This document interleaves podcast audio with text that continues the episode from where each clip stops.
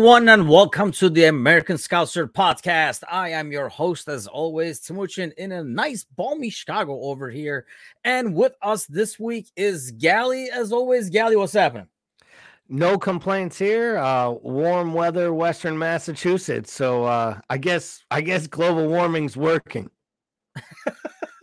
Ah, greeting from your trivia guy in Florida, says BJ. Due to Bickler not here, Bickler is not here with us uh, as part of our uh, American Scouts Sustainability Act. Uh, he's taking the train instead of the plane, so he is late and he is not going to make it. Uh, we could not take the plane. We're trying to win this award that Premier League hands out. So we'll start with that conversation, actually. Uh, all joking aside, uh, Bickler has all the boys uh, who so uh, not going to be able to join us live today, even though it would be hilarious to have a podcast episode uh, with three boys in the background. Probably more entertaining, to be honest. That would be, be. Honestly, made. we would just shut our cameras off and we would just watch the Bickler household in action. It's like a live sitcom uh, watching. So that, that would definitely be more entertaining, goes without saying. Uh, but yeah, he will be back with us again next Monday as we talk about even more victories. Victory Mondays are back. So we'll talk about the game a little bit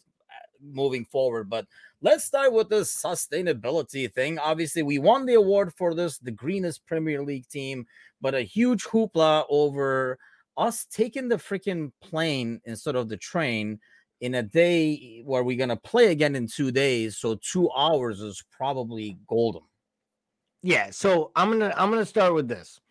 Um, I've said this before, right? I'm a Boston Red Sox fan. I've dealt with this ownership group even longer than than they've been associated with Liverpool Football Club. So I feel like I understand these people. And what they love to do is FSG loves a PR campaign and they love a victory lap.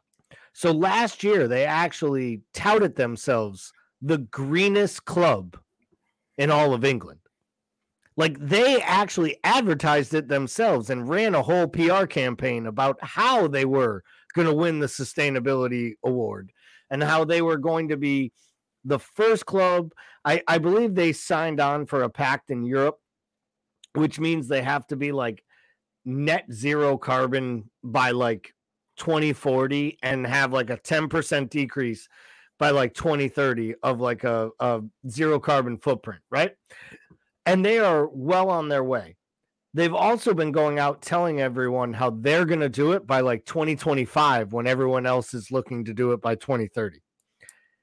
And then they jump on a fucking plane in Newcastle and come home and wonder why people don't jump down their throats. So the funny part to me is I don't think this is a problem, to be fair. I mean, let's be honest. In America, people take private jets between Boston and New York when they're yeah. playing a baseball game. like they could they take a helicopter and then they fly they fly one player back so he can yeah. get extra rest at home to get ready for a home match. And they're like, but you just flew a private jet that you're going to send back to pick everyone up. You like literally sent up a jet of for like 50 people for one guy. And they're like, well, it's team plane. Fuck you. What part of team plane don't you understand? But that's America, right? It's not that way over there. So the only reason I give some credence to it is one, ownership and management has touted this as like a great thing and they like when you bang your chest you leave room for arrows to be slung at it is one and two the crazy ass part is all of this started with our supporters talking shit on social media this wasn't random people calling them out our supporters on twitter were tweeting at the club, which required the club to respond to it. So once again, I always say like it's that small it's the loud small group inside the big group that always causes attention to things you don't want. And this is a prime example. A small group are against our own club and brought it up, and now it's a story they have to answer to. It's kind of silly, to be honest. Which it feels like a... they answered saying, "Hey, you know, uh, blame it on Premier League for putting this game there, where you know we're gonna play again on Tuesday," which makes sense. I mean, here's the thing: you can be the greenest team and make the most efforts. I mean, you're not going to totally say. I mean, should they ride bikes? Because that would be even better than the train, wouldn't it? Or they could walk fucking back home. I mean, that would be even less, you know. So obviously, in some form or fashion, they have to get back, and you have to kind of like make. I guess in some ways ends up being a business decision. And the, the part that kills me is when it comes from the fan base. This is basically, I think, vintage. And I don't blame FSG for this. I mean, it's a good initiative that as a club we should be proud of, right? And you know yep. what they're why they're doing it, the PR, whatever. Regardless, it's a good initiative that we should be proud of. And but it's within limits. Instead of just to be against FSG, it's so easy to be anti FSG, unfortunately, right? So now you can harp on this and say, why did they take the plane? Even though you probably know why they took the plane. But if they didn't take the plane, right? If they took the train, and took three hours, and then God forbids, like Henderson can't make a sprint in like the 67th minute on Tuesday, it would be like, well, they're dicking around with the sustainability thing. If they took the plane, they were rested, and Henderson can run. So it's almost like win-win. You can't lose if you're anti-FSG. Yeah, and I don't even know if it's anti-FSG. In this case, it's just anti the club. This isn't about the owners. Well, yeah, the owners who like put him on arrow a plane. is meant for you know arrow. Oh, of course. Yeah. I mean, listen, every arrow is slung at the Americans. I mean, that's basically is like the easiest thing you can do is like, hey, got an idea. Let's stake up the Americans. Like, and it it doesn't really. And I'm sure we'll talk at some point about selling the club and ownership and where this will go next. Um, but for them right now, it just feels like this was an opportunity where the club needed to make sure they were ready to play. And the league wanted Liverpool versus Newcastle on their prime Saturday night viewing.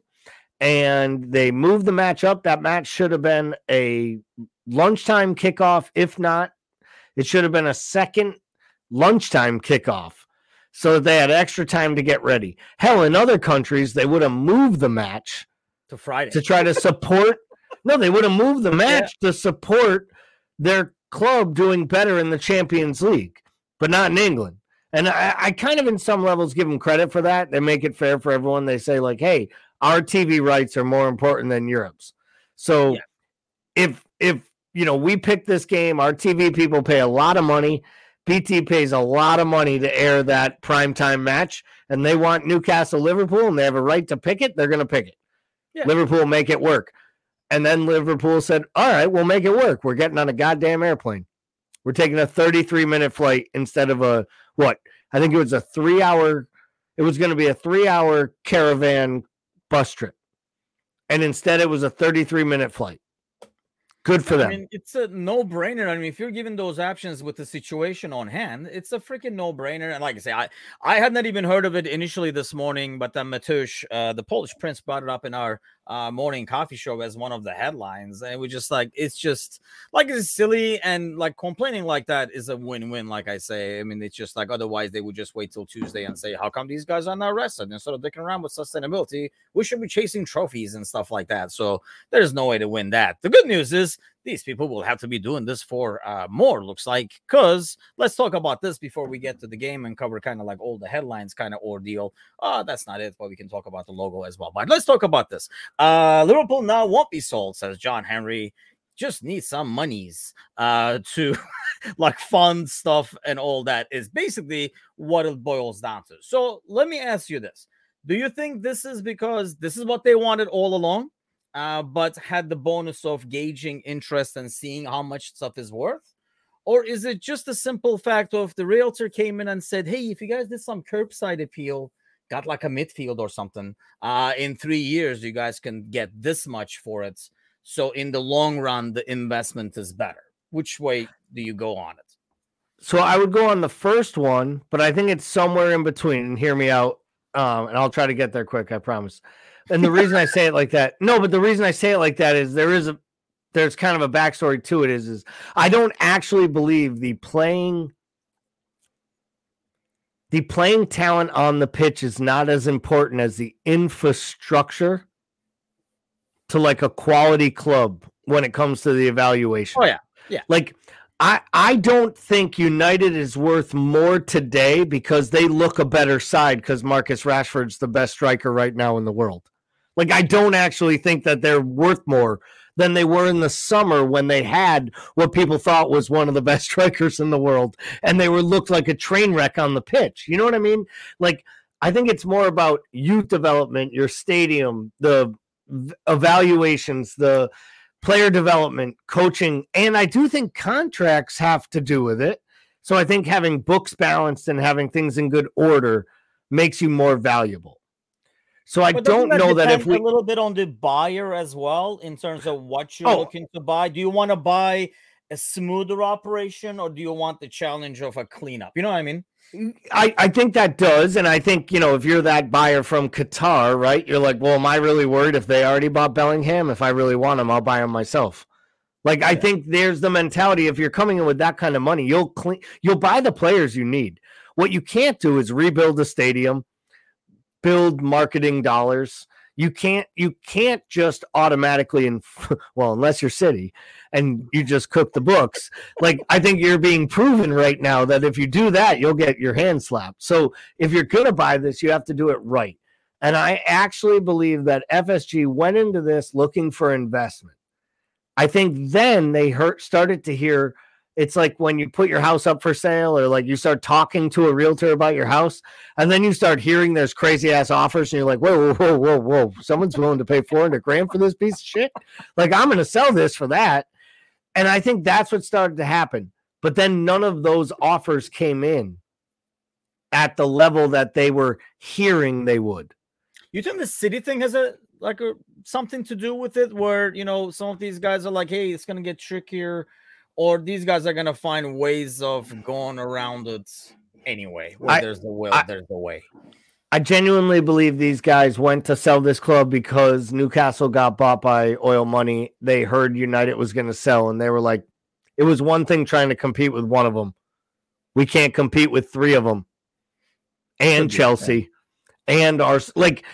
Before you know it, and and let's be honest, this isn't the last bit of Middle Eastern money that's coming into the Premier League it's basically going to be American hedge funds or oil money from here on yeah. out.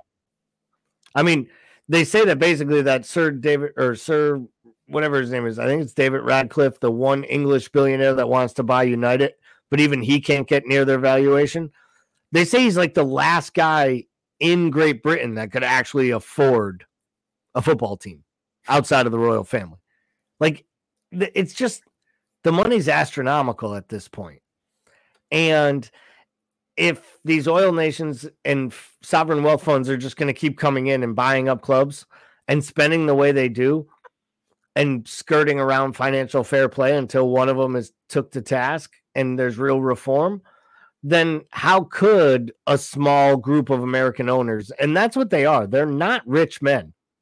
They're really doing this on like a moderate budget. They're more like businessmen, yeah. Correct. And you know, he he's done a great job managing a hedge fund, making a lot of money, and he's you know gotten through quite a few recessions actually, and and allowed himself to keep building. But I just don't see it happening without major investment. I'm hoping he takes. Actually, I'm hoping he takes like oil money, takes a minority stake in the club that allows for investment of somewhat unlimited resources because it's probably what's needed to get injected because the whole Redbird and all these different like areas coming in with like venture capital money, like ain't nobody coming in with two, three, four hundred million that the club needs in pure injection of cash. You think though, like a dude from Qatar or wherever, like a rich sheikh, wants to own just 10% of it. I think when these, like when an American ownership buys it, it is more of a business transaction. It's more of an investment. And yeah, they might have the passion for it, but at the end of the day, it is a business to them more than anything else. Yep. I feel like when you have an owner from Middle East or like a billionaire coming in, it's more of a toy project. You know, you might get a sports car.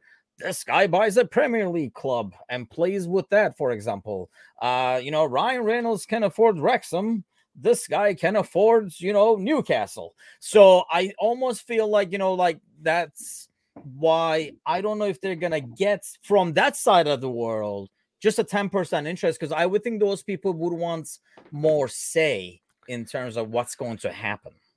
So I mean, that's just I, about def- feeling. I'm just throwing no, this out there. No, no, and I don't disagree with you on that. Where I do, where I think is, is they didn't become that rich by not reading the market. There are 20 Premier League clubs. There are five that people in the Middle East really want to own, right? One of those being Liverpool Football Club. In terms and of probably boosting your ego, yeah, let's make that just seven or something like that. But I know what so, you're saying. Yes, yes. I guess my point is there's only so many jobs. Like it's like when people say, like, why did that guy take this manager's job? Yes. There's like there's fucking 20 of them, man. Someone offered you one. You say no. Like, like I loved when people to say, like, I can't believe the guy took the Clippers job. It's like there's fucking 20 jobs, man. You take it when it's available. Yeah, and, uh, I mean, here's the thing, especially for managers and stuff. You know, one one year you're like the really highly sought after the next future kid. Next year you're an idiot. I mean, so well, you never know. You gotta hit it like wild dinosaurs. and where my brain is going there is, is I don't think that they would want to own 25% of Liverpool Football Club, right? Yeah. But I do believe if they ever wanted to own Liverpool Football Club, and the owners aren't willing to sell, the easiest way to become the 100% owner is to first own 25% of it. I guess, yeah, true. True. I see what you're saying. Yeah. And and now you're Put investing in door.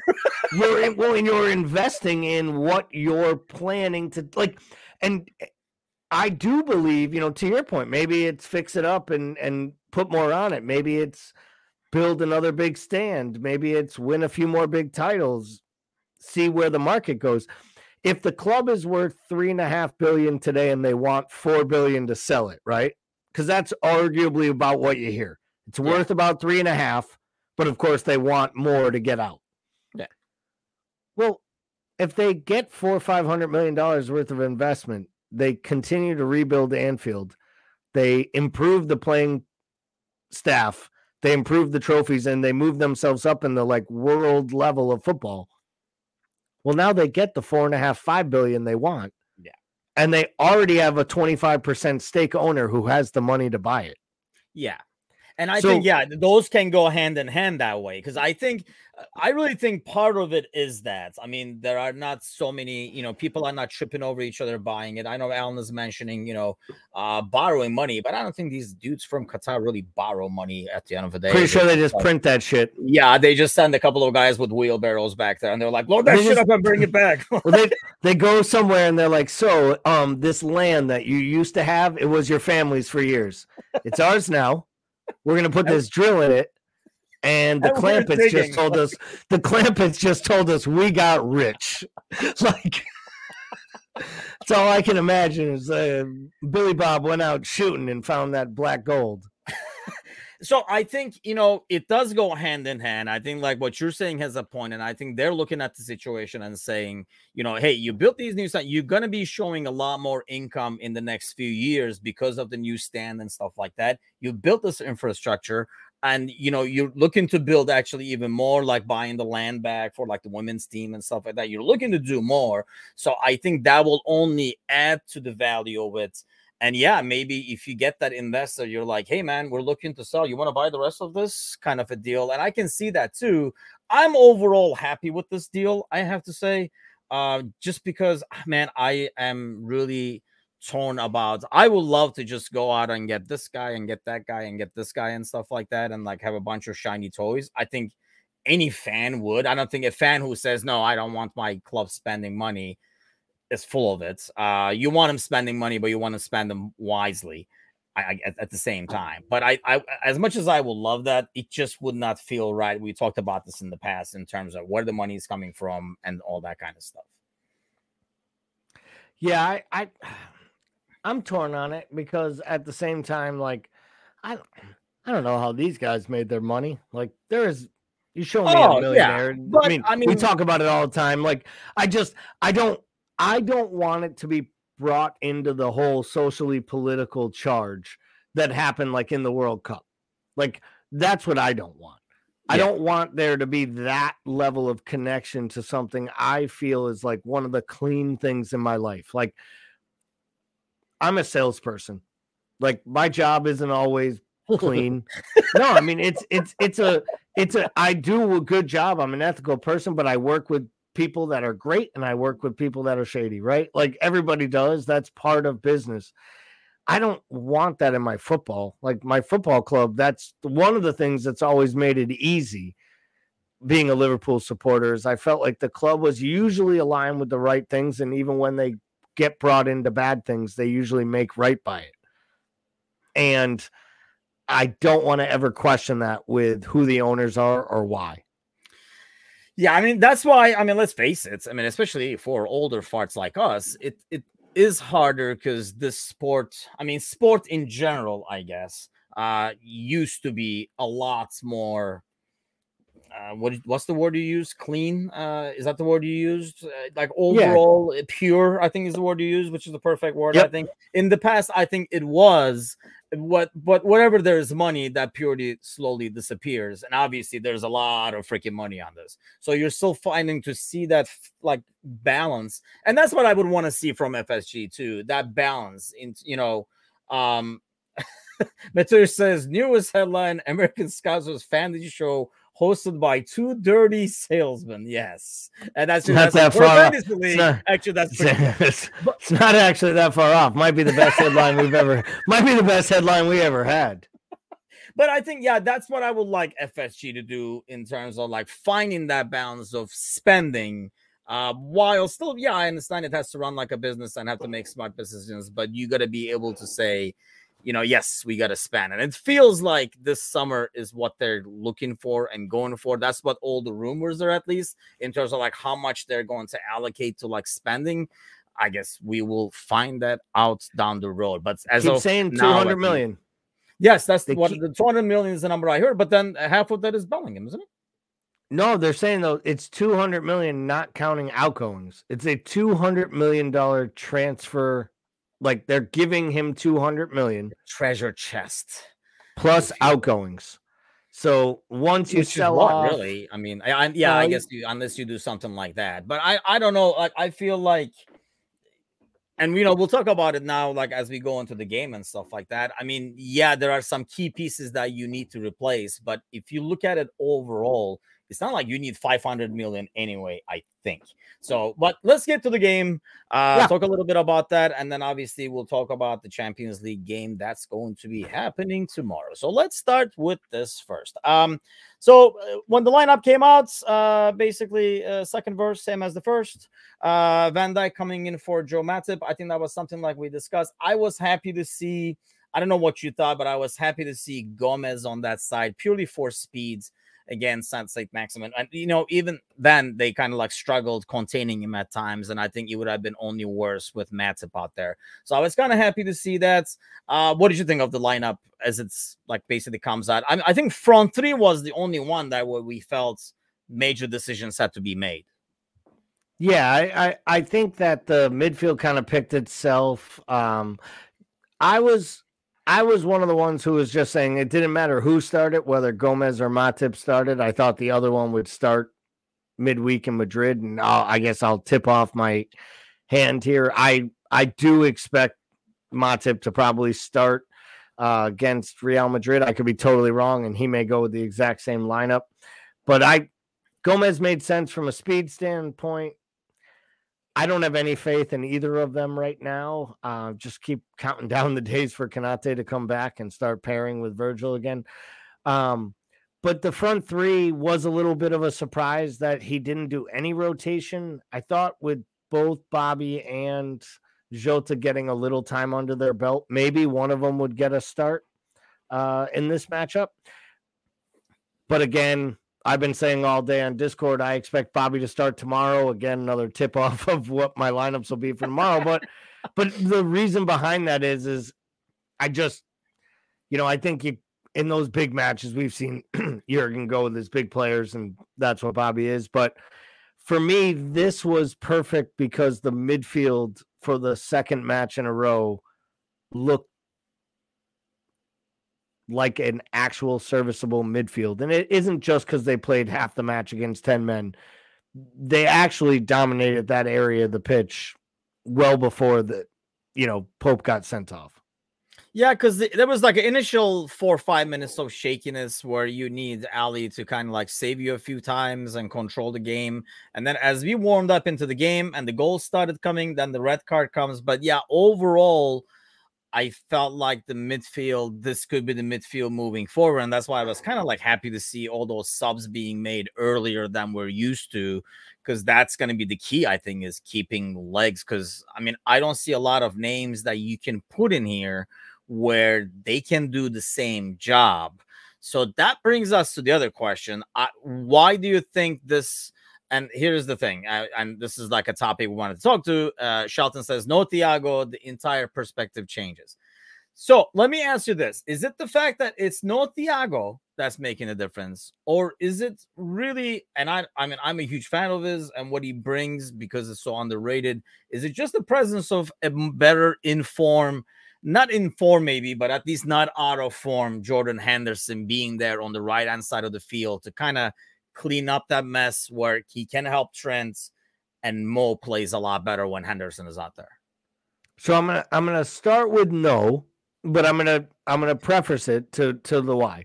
So the no is it's not the improvement isn't down to a better, slightly more rested or healthier Jordan Henderson. Because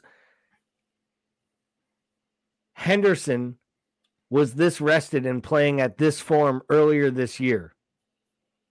But at the same time, him and Fabinho were required to play with Thiago, playing like Thiago plays. Thiago's stature has slowly taken more and more control of the overall play of the midfield, I believe, since he got here. And it's been a slow burn. And I do believe that there is kind of like a sycophant Liverpool supporter who like watched him at Barcelona and seen him in his high points at you know in his days at Bayern and and for the Spanish national team and thinks we still have that Thiago and we don't. He's a different player now. He actually plays more like a Liverpool midfielder now. But he's never been a defender. He can't press he really can't tackle as much as we give him credit for crazy eyes popping up and yelling about an art like arguing with referees. He doesn't really play the defensive side of the ball well. And for all the tricky passes and all the the wonder balls he can play that no one else sees, it doesn't fit our overall style of play. And I feel like Klopp has wanted to make it work because Klopp wanted him so bad. And like we kill Keita for being like a terrible transfer. But like Thiago genuinely has never fit this puzzle. And we've changed the pieces around to make it fit. And I think because he's played every minute of every game this year, I've seen it so much. I actually started to recognize it. And he got hurt. And it isn't shocking to me that our midfield has had their two best matches since.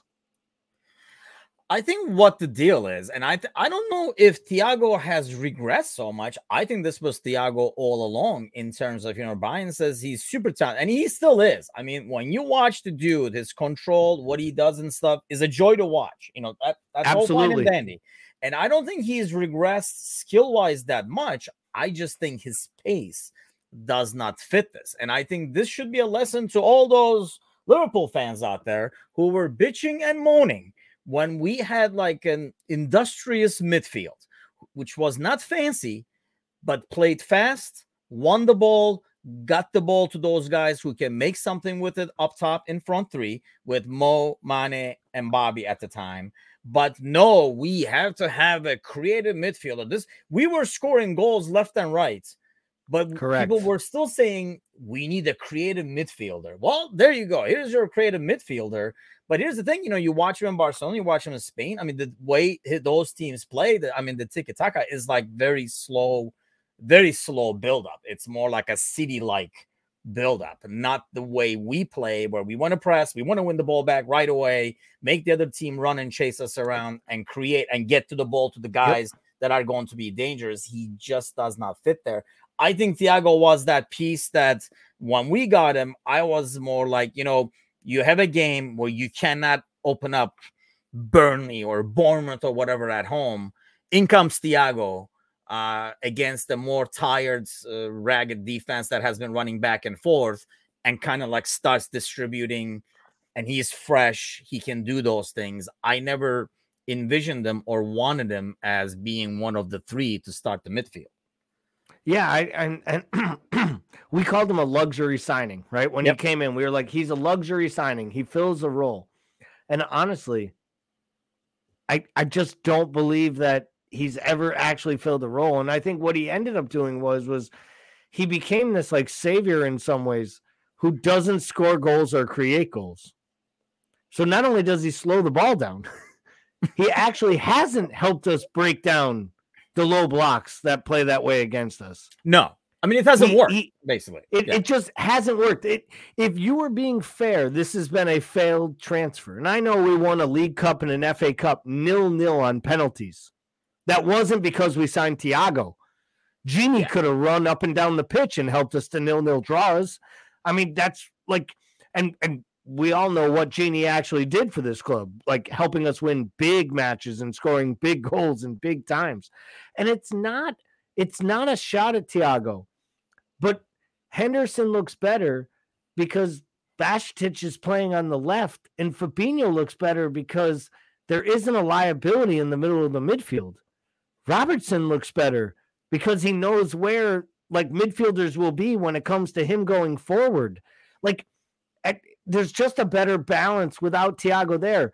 There is no surprise to me that I feel the most confident going into tomorrow's match because of the last two full performances I saw in the Premier League.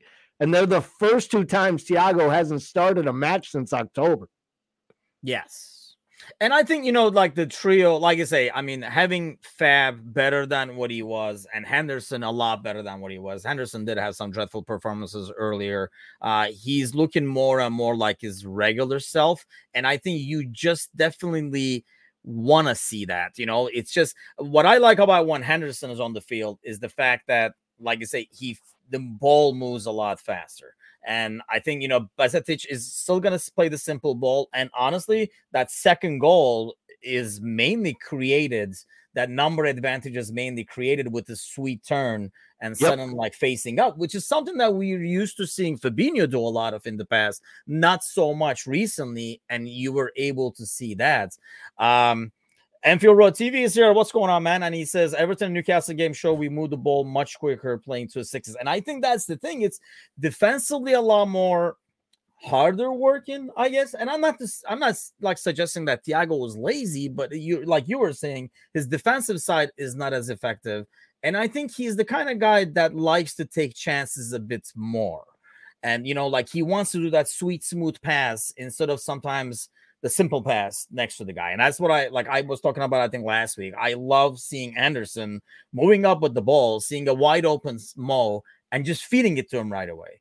Instead of kind of like rolling around his ankle, looking this way, looking that way, and let Mo go with it. Let Gakpo go with it. Let Nunez chase it. And I think that's what this really attack is really built on more speed and like playing fast. I think we also saw the best. I'd argue you've seen the best um, of Trent going forward in the last couple matches, especially yeah. against Newcastle. And granted, it was 10 men, right? But I feel like you see Trent throwing balls into the box. You see Trent getting into tough spots. And I honestly think that has a lot to do with the fact that he knows what Henderson expects of him playing as the right yeah. back behind him. And and more than anything, he knows what Henderson will do and more or less say should he not be in the right places. But I but I think right now a guy like Trent needs that leadership. Like needs a little bit of a kick in the ass. And I think that's what doesn't happen if Keita's playing in front of you, Elliott's playing in front of you. Yeah. You know, hell, even Milner's playing in front of you. I think right now Henderson has that right side of the midfield and I'd argue that I've liked the kid on the left side of the midfield in the last two matches with Fabinho in his normal six hole even better than I like the kid in the six hole. And I think the kid's been the best player since January 1st at the club. Yes. Like, I think he looks better where he gets to go a little bit more forward and drift into different spots. I think he has a real, real range of talents, and I think he can make all the passes. And I think he also does the defensive side of the job. And right now, there is a balance in the midfield we haven't seen since probably like last January, February, March when we were when we started to just start to tick downwards and guys started to get tired. Like right mm-hmm. when Diaz took over and picked us up by the scraps. Yes, because it looks a lot more organized. You don't have like sudden drops. Like, how the hell did that happen? A couple of times we were caught on the counter, which was kind of like head scratching. And I'll be honest, like I always felt like watching the game if that kept going 11 v 11, I think that game was going to go better for us. I mean, anybody who's played knows when the other team goes down to 10, you know, we've all been in these situations. The other, the moment the other team goes down to 10, you're like, all right, this is going to be a lot easier now. And automatically, you, I mean, it's we're we're all human, right? I know these guys are pros, but there's a psychological, you know, like a relaxation going on. And at the same time, well, probably you'll be on the other side, especially if you play with the people I freaking used to play with, uh, where you're selling it down to 10 men. And then it's like the reverse goes for the team that's with 10, where they have to say, uh, we gotta really freaking get going if we have any shot at this because now we're down to 10. So everybody actually works harder and a bit more alert than they normally are. And that's why I felt like if that game went 11 v 11, I think we had him uh, when we were going to score more goals a lot easier. I felt the moment it went 11 v 10, we kind of almost like we treated the 33rd minute like it was the 75th minute, the way we really slow things down.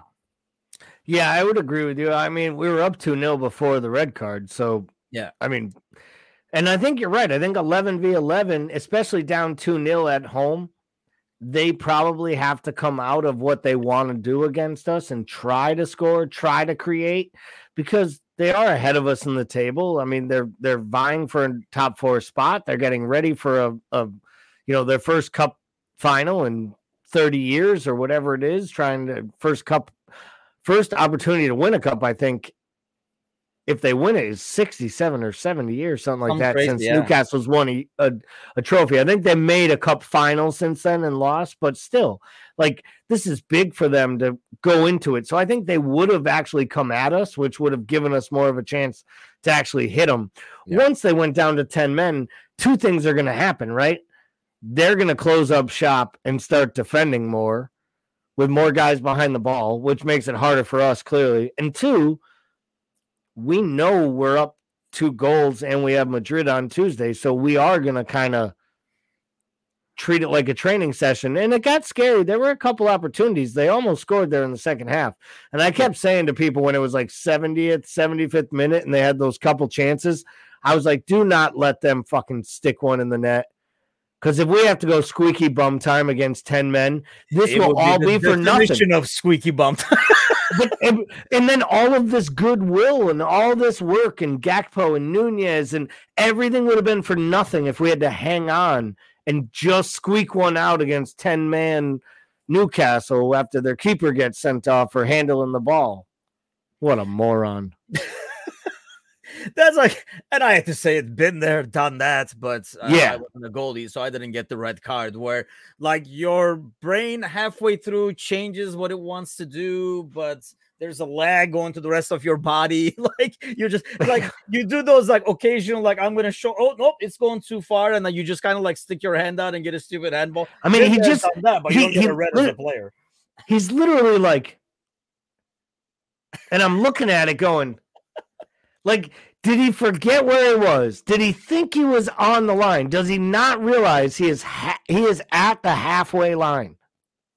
And, and I mean, it was a red. That what was like day. the fifth minute or something, right? He was all the way out there. That was a great ball to Nunez, and I think we're gonna get to Nunez next. I feel like we are learning more and more. Like his teammates are learning more and more. Like the balls that are going to be effective, uh, not to his feet, but like ahead of him. Like make him go get it and scare that back knowing there's a full speed freaking Nunez coming behind you kind of a deal. And I think it was like a beautiful ball. I think it was like the fourth or fifth minutes. And he freaking like Pope came out, and I was like, damn, man, if he's not there, you know, I mean, he was like just like he would have lapped Trippier, it looked like the way that like Chase oh. was ah. going. And he tries to do the same thing again, and I think he like kind of like took two steps back, misjudged the ball, tried to head it, couldn't head it, and I think once, once he did that, that time yeah. instinct takes over, and you're like, yeah, I'm not letting this mistake already look like an asshole. Let's not make it a goal, kind of thing. I, I do. I I feel for him purely because I don't. One, he's been arguably like Trippier's probably their player of the season. Him and Almiron, right? They're like uh, one uh, yeah. A and one B it's not fair to not credit Nick Pope. They've given up 14 yeah. total goals in the Premier League. They have the best defense, and it's an Eddie Howe coach team. And the only real change there is Nick Pope. Yes. And yeah. he has put, I mean, that's not a great back four. It's a good back four. He's organized them brilliantly. He's been amazing. Like, it, the fact that he gets that stupid, boneheaded red card and now has to sit out a cup final. It That's is painful. insult to injury. And then the fact that Dubravka played two cups matches for United, so he can't play. And now Karius is going to start in net. I mean, our guy Karius, and I hope the son of a bitch shows up, has a fucking blinder. I hope he is literally like like old man Schmeichel revisited with the crazy ass jersey popping up and fucking saving balls, yelling at people, but looking like a beautiful Instagram model at the same time, which is something that Schmeichel never could pull off. Um, that and the insight of I'm not sure how today's gonna go. Yes, Schmeichel's great pregame insights. I don't know what's gonna happen. Back to you in the studio. That's uh, I like to say like it's like the old major league thing. Like they don't call him the best color commentator in the sport for nothing. Like, like, uh, but but I hope Karius is great, and I hope they win. Um, yeah, that I felt for him on that one. And honestly, I was like, man, I didn't want that. I didn't want him to lose out against United. We want him to be able to go beat United, you know. So that kind of hurt the chances. But yeah, it's not. I do hope Karius comes out and like just uh, saves penalties to win that final or something like amazing. that. That would be a dream. I mean, because that's the kind of thing I think would kind of put him back on the right track. God forbid he has a bad game. Uh, that would be kind of like, yes, the redemption begins now, says Matush. And I agree. Well, I, it has to. Like, it has to. Like, I hope there so, not yeah. it can't actually go the opposite direction. Like the guy has had, it hasn't gotten not one iota better since Kiev. He's yeah. gone on loan. It's gotten worse.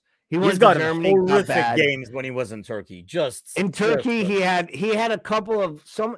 He had moments in Turkey that made his afternoon in Kiev look like a walk in the park. Yes. I saw him actually kick a ball into his own net in Turkey.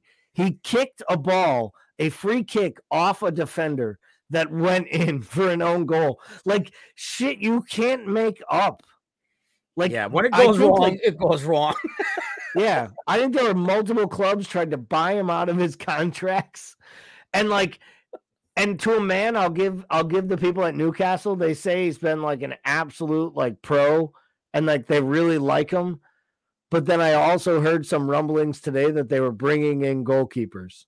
So they might actually be thinking about signing like someone. Field goal kickers in the NFL. Like, they're like, like, that guy's going to kick in the background just in case. Like, I feel like I feel like they're actually considering signing a guy 72 hours out and giving him a League Cup start in a final, and being like, "But don't worry, Karius, we believe in you. You're our third keeper. You're right, boy. You're right, guy." Like, yeah, I like to say, I hope he does play and he plays like a great game and kind of like is the stepping stone to bring things back together for him. Like I said, nothing against the dude. I don't think he handled the misery well, but he, I don't know. It's like probably hard for a young kid to handle that kind of a fiasco in the world stage too. But like I say, I just don't think he approached it well enough. But anyway, that's a story for another day.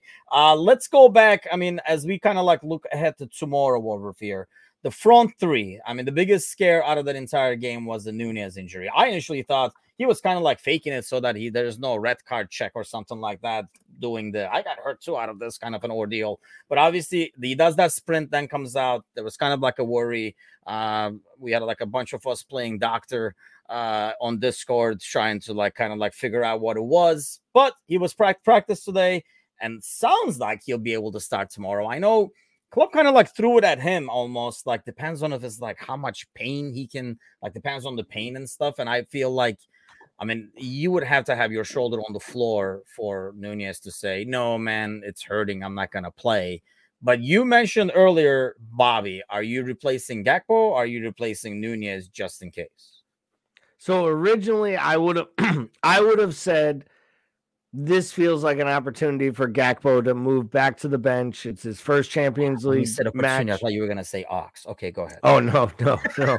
um, I'm pretty sure Ox is not on the Champions League roster, so there are zero opportunities the rest of the way for Ox. Um, but I I think yeah, I think I would. I think this is an. I would have originally said this is an opportunity to send Gakpo back to the bench the kid has started every single match he's played for Liverpool. Yeah. It's pretty insane. Like, it's probably time for him to get a little break, a little breather, a little watch from the bench, come on as a sub. So for me, it would have been Bobby in the middle, Nunez on the left, Mo on the right. With the injury being a chance and not knowing if you get 90 minutes, because you know, you never know. He could hit the ground, he could hurt his shoulder. Um, if it's if it's if and if he's in pain, then maybe you just leave him on the bench and then you have him come off and and be that chaos. Ideally, I would have had Mo Nunez and Bobby. I just feel like in a match like this, you want Bobby starting your press from the from up top. I think their midfield is one of the few areas Madrid still has. You know, if Modric is playing, their midfield. Yeah, they have a midfield, right? He's like a one man no, midfield. If if if he is playing, their midfield's better than yours. It doesn't matter which of our midfielders are playing, and it doesn't matter. The Champions League final showed it. it doesn't matter if your midfielders are at top form. If Modric is in the other midfield, they're better than you. But honestly, if you go back to that final, I was thinking about that earlier today. I mean, that was a game where if Courtois does not stand on his heads, Oh, that we game win. should be an easy win. So I feel like you know it's a balance. Having Kroos and Tchouameni out kind of helps the cause in that sense. I don't know for the front three. I almost want to keep riding this momentum. I think these feel guys feel good, and the fact that it is home, I think is an advantage. If it was away, I would definitely have said Bobby, but I think Nunez is the kind of guy that can energize the stadium and get him back in the game True. if they're out. You know what I mean? Like some of the things he does, just a sprint he does, just a chase he does, that like little things that he can bring. I don't think you get that as much.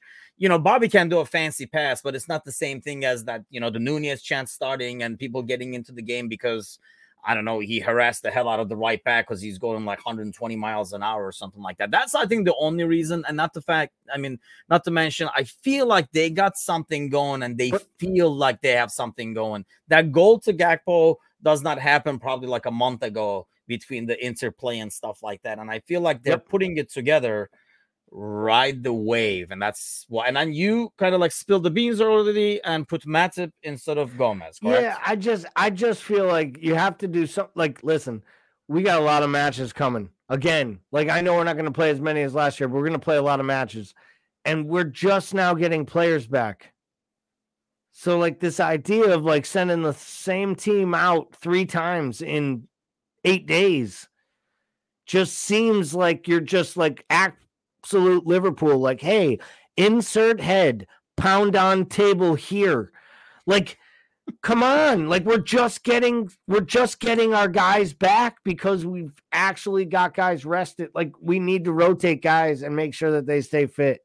And until Konate gets here, you need Gomez and Matip to be healthy. And I think, you know, and as much as I would like to have a little bit more speed, maybe to help Trent I just feel like there's there's something about rotating there. I just I don't know. Maybe I'm totally off and Matip is hurting. What you just said with the speed is the only reason that I feel like, man, you might need Gomez against Vinicius. Just because of the pace that's coming that, that left hand side, you might need that. I kind of liked what I saw out of Gomez, and Gomez is a different player, obviously, with Van Dijk next to him. I think in the center, absolutely, Van Dijk next to him. I think it's more about at least you know, like, well, that side is covered. I just got to take care of my own shit and not worry about what if happens if he misses his guy and stuff like that. I think that confidence helps whoever plays with him, even though it's not the Van Dijk of old.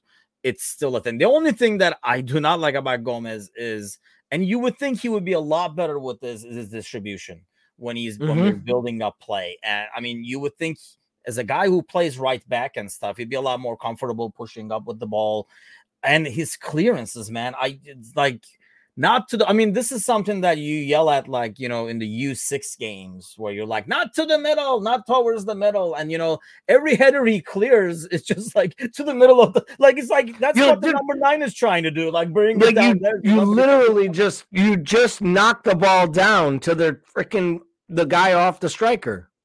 Yeah, like he heads the ball like, down.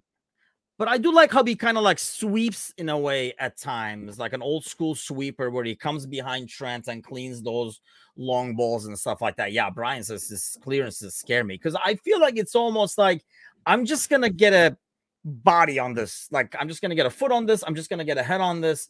I'm going to deflect it one way or the other. But where it ends, he doesn't always, I think, consider. Sometimes you're just better off you know, doing it out of bounds or whatever it is, instead of just getting it, you know, like a foot to it or a head to it barely and putting it in a dangerous spot. And I feel like he does that sometimes. That's one thing I think sets a good center back like Van Dijk is, and he's slowly getting there, is the way when he cut off balls, like you know, like long balls that were kicked in, and when he brought him down, he almost was stunning an attack the way he brought those balls down and put him back into play we did lose a little bit of that. I've been I, I saw a lot more of it this game. I guess we'll see how it goes moving forward. But I thought that was always his biggest strength is like he would any center back, you can put Phillips over there, you know, can't head the ball away, can't put his head anywhere. But it's a matter of you know not giving that possession back and you know bringing it down to Trent, bringing it down to Henderson or Robo, or even if it's like to Ali and stuff like that. So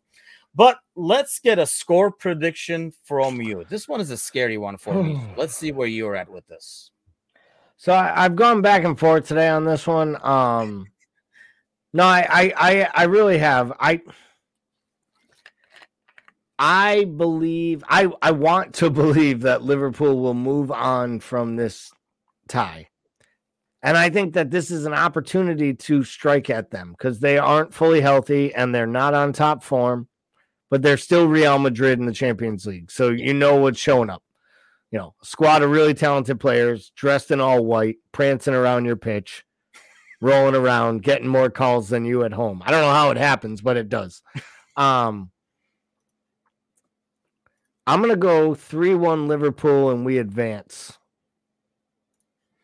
3 1 is what I was hoping for. I just feel like this game is going to go really good or really bad. I just don't see like a stalemate on this, unfortunately, because they're a team.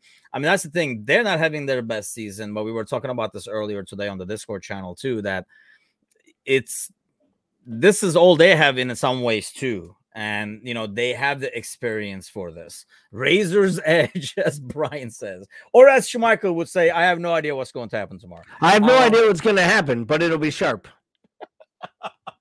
and that's the thing. I think you know it's this is all they have, and like you said, this is Real Madrid in the Champions League. It's like this is their tournament. They feel you know that uh, when I look back, uh, I was like just you know fell in the YouTube hole the other day and watching like that Barcelona game again because that's what I do. Uh, I, I mean that was what was so amazing. I thought you know this was done to a team that feels comfortable in the Champions League. It's almost like a um, uh, Spanish League Cup match for them in some ways. Like they're comfortable. You play against a team like you know there are other teams in the Champions League like that, like Benfica and Club Brugge and stuff like that. This is like a bigger ordeal for them, and sometimes that's the event is too big for them, like the atmosphere is too big for them. You're never gonna get that out of Real. They just have like way too much experience there. Alan says it's hard to call, but I like 3 1, but I expect 2 1. Champions League is all that day, and Liverpool have left to save their seasons. We didn't get a chance to talk about that, but obviously these two wins kind of has put us back in the top four conversation as well. But I'm hoping next Monday when we talk, uh, it will be even a bigger top four section. Hey, light lights are going out. Um, before all the lights go out in the studio over here. Ultimately, uh, yeah. that is a telltale sign that we are wrapping up as the lights are starting to shut down in our studios, or we don't pay the yeah, bills. One, one thing scarier than me bright is me in the dark. So nobody wants to see that and like hurt the ratings even more. So we'll wrap it up over here. Let's hope for a great win tomorrow. I think so. A two goal win would make you comfortable going back to Spain. I think two goals makes me comfortable because, well, one, there's no more road goals, so we don't have to worry about that. I think we score one, and I think if you're up two and you get one, now you're up three, and at least at an absolute worst in a train wreck, you get to extra time. So I'm confident if we go back there with two goal lead, we're coming out of it to the quarterfinals. Yeah, we're on the same page there. I think, you know, because I, I do agree that we score there and that forces them to score four. And honestly, if you score the first one over there, I think you're in good shape. So, but yeah, let's hope. Like I say, I never felt really, really good after the Everton game, even though it feels good to beat up on Everton because it was Everton. Uh, I feel like, you know, a Newcastle team that's a lot better than ever team, the way we played. And I know it was shaky at times, but really, when we really played, the first 20 minutes when our mind was in it and our full focus was in there, I think it was kind of like flashbacks of old. I think afterwards, the Tangaman and the mind yeah. start going to the Tuesday game and stuff like that. I think that's natural. And I that's part of the reason I felt, you know, he did so many subs too, not to save legs, not only to save legs, but also you could tell like some of the players were already like done with this game and perhaps like looking ahead. I mean, they're still like human at the end of the day. But Gally, thanks as always, and thanks to all those commenting, sharing, liking, and all that good stuff. Uh, we will be back tomorrow, uh, pre-match or post-match. We'll put, just follow the page and you'll get the live broadcast there. And I will be back Wednesday morning with the Egyptian king, the Egyptian king of American Scouts. So let's not make the same mistake we made last week over here. And Gordon might be joining us as well. Uh, we'll definitely talk a lot about the Champions League game and how we won and how we're pretty much done with this round and all that good stuff. Gally, thanks as always, man. And then thanks to everybody. We'll see you guys soon. Have a great rest of your week. Take care.